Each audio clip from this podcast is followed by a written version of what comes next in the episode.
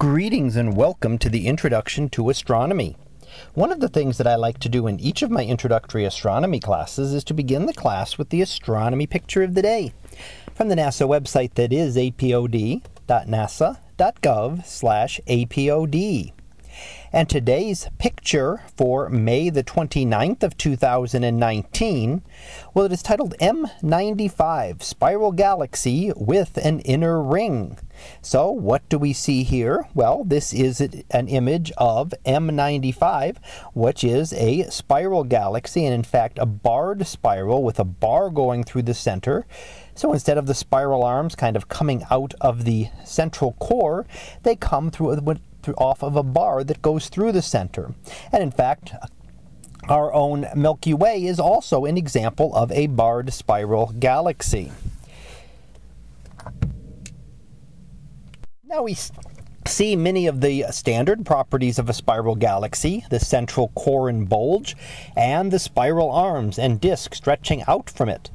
And this is an example of what we would call a face-on spiral galaxy. We are looking almost straight down on it so we can see the spiral arms spiraling out from the center with their dust lanes and star clouds. And we can see that distinct blue color associated with the spiral galaxy and with star formation. The, the, spiral arms appear blue because they contain and are dominated by hot blue stars. And those are make up the outer layers of the galaxy and the outer areas of it. And since it is these bright blue stars that are dominant, they make up, give us that coloring.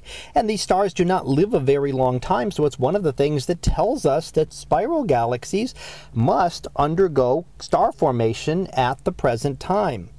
Many of these stars only live a few million years, and that means after tens of millions of years, they'd all be gone and we would no longer see this blue color.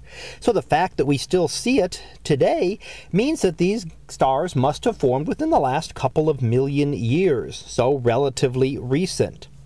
Now, the other thing that we see here is the circumnuclear ring around the center of the galaxy, and that towards the center is something that we don't completely understand how this ring is able to be stable over astronomical time periods. So that is something we do not completely understand and is a current topic of research that astronomers try who study galaxies are trying to be able to understand through different types of modeling. So how can they model the dynamics of a galaxy, its motion, and explain a ring that lasts for a long time? So the fact again that we see it means that it cannot we're either catching it at a the instant it happens to be there, or that it has to be uh, stable for a much longer period of time. So, a current and future topic of research in terms of galaxies. So that was our picture of the day for May the 29th of 2019. It was titled M95 Spiral Galaxy with an Inner Ring. We'll be back again tomorrow for the next picture. So until then, have a great day everyone and I will see you in class.